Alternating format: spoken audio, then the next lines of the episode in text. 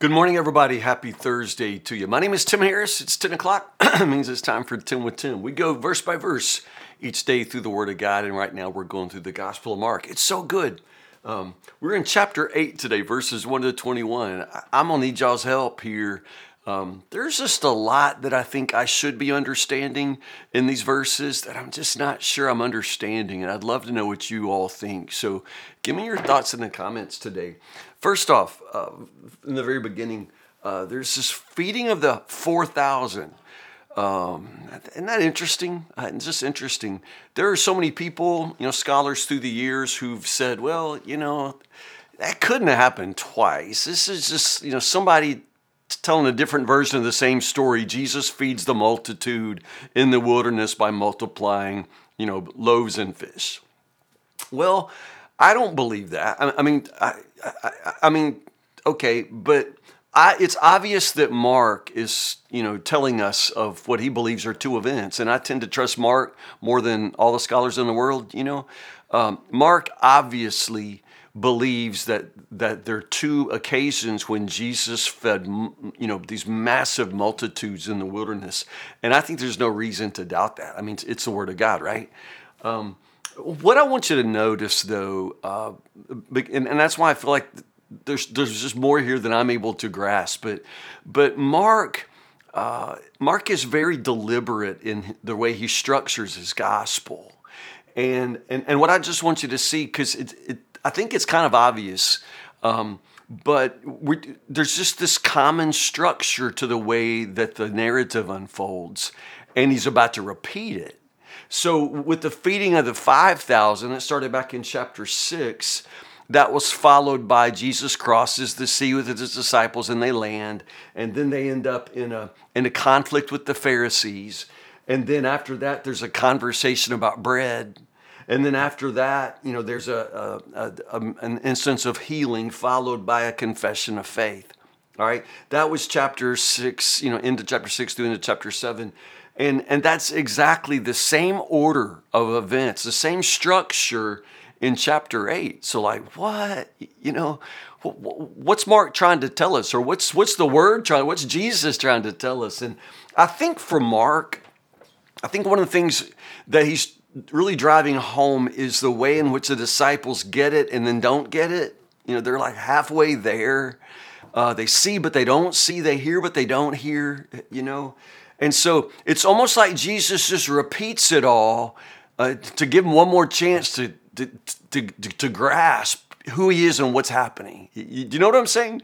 Um, you ever just, you, you, like you watched a movie and think, I think I got that, but I'm, I need to watch that one more time. You know, it's like Jesus goes back, you know, rewinds and then replays the same event so that they will understand. And, and so there really is this repetition of very similar events. And, and, and, and I think it's so that Jesus's disciples can maybe go, oh, oh, Oh, you, you know, oh, you know, yeah, now I get it. Uh, and so feeding of the four thousand in chapter eight, the story with the five thousand, they're not identical at all. So I have no trouble seeing these. I mean, of course, they're two events. Um, but in, in this case, I, I'm interested. Uh, earlier, Jesus saw the crowds and he was moved with compassion because he saw them as sheep without his shepherd. And so, which I think is interesting, he began to teach them. It's just kind of interesting that in, in that moment you think, oh, so he's going to feed them, you know, but no, no, no. He saw them, he was moved with compassion, he began to teach them. I, I think that's interesting. In chapter eight, Jesus sees them, and, I'm, and there's not a lot of mystery here. He just says, man, we can't send them out without food. How many loaves of bread y'all got? I mean, in this case, the disciples are involved as they were in the previous feeding of the five thousand, but at this point, Jesus seems to know what he's going to do. How many loaves of bread y'all got? I'll bring them to me, you know. Uh, Jesus is in is in complete control. Seven loaves of bread this time, blessed and multiplied, distributed to the crowd. Now, probably the, the big difference that I think Mark wants us to see, and this really may be Mark's point, uh, is that the earlier feeding of the five thousand, that was in Jewish territory, so those were all Jews. But the feeding of the four thousand, uh, this is in Gentile pagan territory, so this audience is probably primarily Gentiles, or at least mixed Jews and Gentiles. So I, I have a hunch that what Mark is driving home, probably maybe what Jesus is demonstrating here for the disciples themselves, is the way in which he has come, not just for the house of Israel, but also for the nations. You see what I'm saying? So that first feeding was for Jews. The second feeding uh, with the four thousand from the four corners of the world, get it? Uh, you get Jesus feeding the Gentiles, Jesus feeding the nations. Anyway, I I, I think that's important, and, uh, and I, I would think that Mark is probably emphasizing that. Now, from the feeding then, again, they pick up the leftovers in, in baskets this time, uh, what's seven baskets, I think. And then immediately, again, just like before, Jesus leaves that and goes right into uh, a controversy with the Pharisees. In this case, they demand a sign, you know, which is ridiculous. I mean, Jesus is doing these wonders, you know, all over the place, but then they're just still, okay, what kind of sign you gonna give us? Um, Jesus refuses to play their game because they're not asking because they want You know, they're not asking from a place of faith. They're asking from a position of unbelief. They're only looking to discredit and to cancel him. And so Jesus will, will have nothing to do with, with their little games.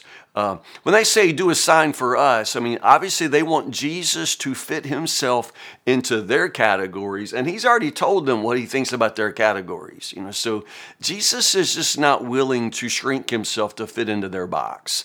And like I say, they're not asking from belief. It's from unbelief.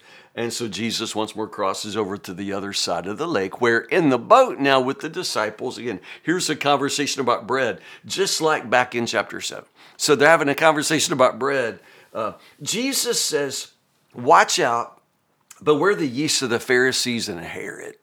Now, uh, in In, in, in the ancient culture, yeast, the idea of yeast is that there's just a tiny bit that will spread and, you know, and, uh, and have its effect in the whole lump.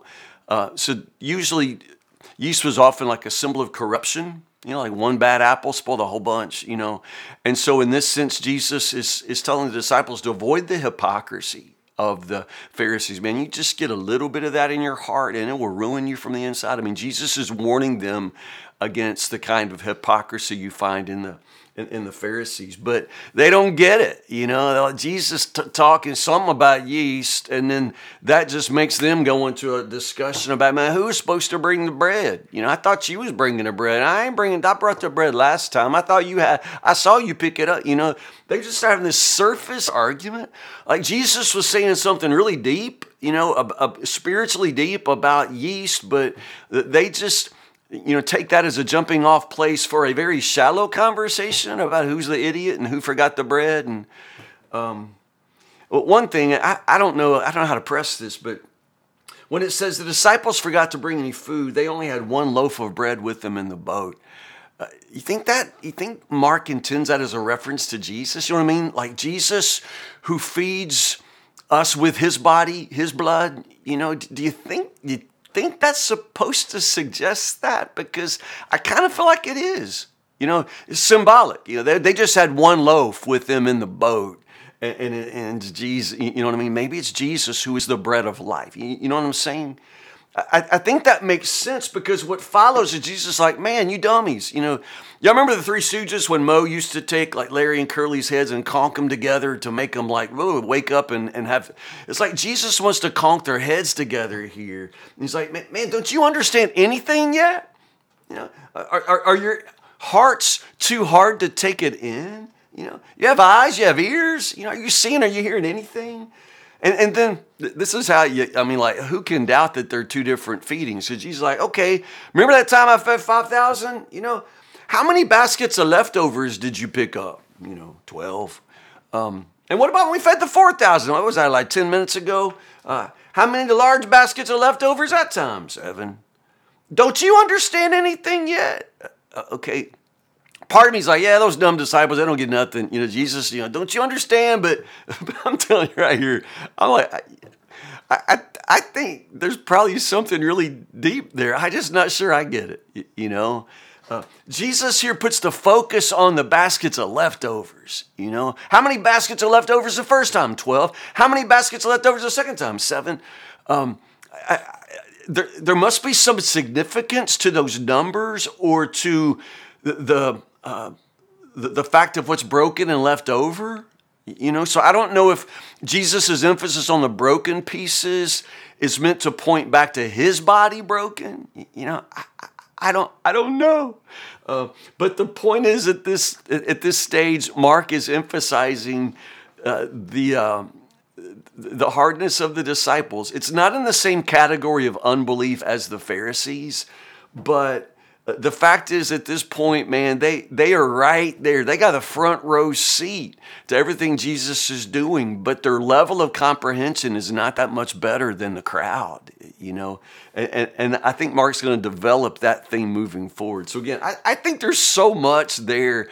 I, I just think, you know, I guess Jesus would conk my head too, because uh, I, I'm not sure I can grasp that. And And and I've I've yeah I've consulted commentaries. I don't know if anybody really is is on, because I think Mark is obviously trying to pack some significance in here that that I don't know. I, I think it's hard to grasp. Maybe I'm looking too hard or trying to read too much between the lines. But it just seems to me that Mark is shining a light here on some details, and and I have a hard time figuring out. But I would love to know what you think. Uh, is there some symbolism in those numbers? How many how many baskets are left over? It's the first time, twelve. How many baskets left over is the second time, seven? Is are there significance in the numbers? And some people would say, yeah, that twelve is the number of the twi- tribes of Israel. So again, the first feeding is for the Jews. The second feeding, seven. It's more, you know, reflective of, you know, the Gentile world, and so. You know, you know, maybe it's a, you know, idea that Jesus comes first for the Jews and the Gentiles. I, I don't know. I, I accept all of that. I, I just, I don't know. But I'm excited about it. I, I, I want God's word to be bigger than, than me. I want God's word, after all these years, to still contain mysteries and and stories and details that I could, you know, just, you know, bury myself in for the rest of my life and still be learning something new. Uh, so anyway, I'd love to know your thoughts. Uh, listen, have a great day. We're going to come right back tomorrow, because I love this next story. Jesus heals a blind man. This is the great one, the two-stage healing, which is really interesting. So we'll pick up right there, chapter eight, verses twenty-two to thirty-eight for tomorrow, all right? Mark chapter eight, verses twenty-two to thirty-eight. It's cold outside, but it's a pretty day. So open your eyes, enjoy the sunshine and this beautiful day God has made, and stay in the Word. All right. I'll see you in the morning, Lord willing, ten o'clock for Tim with Tim. I love you guys.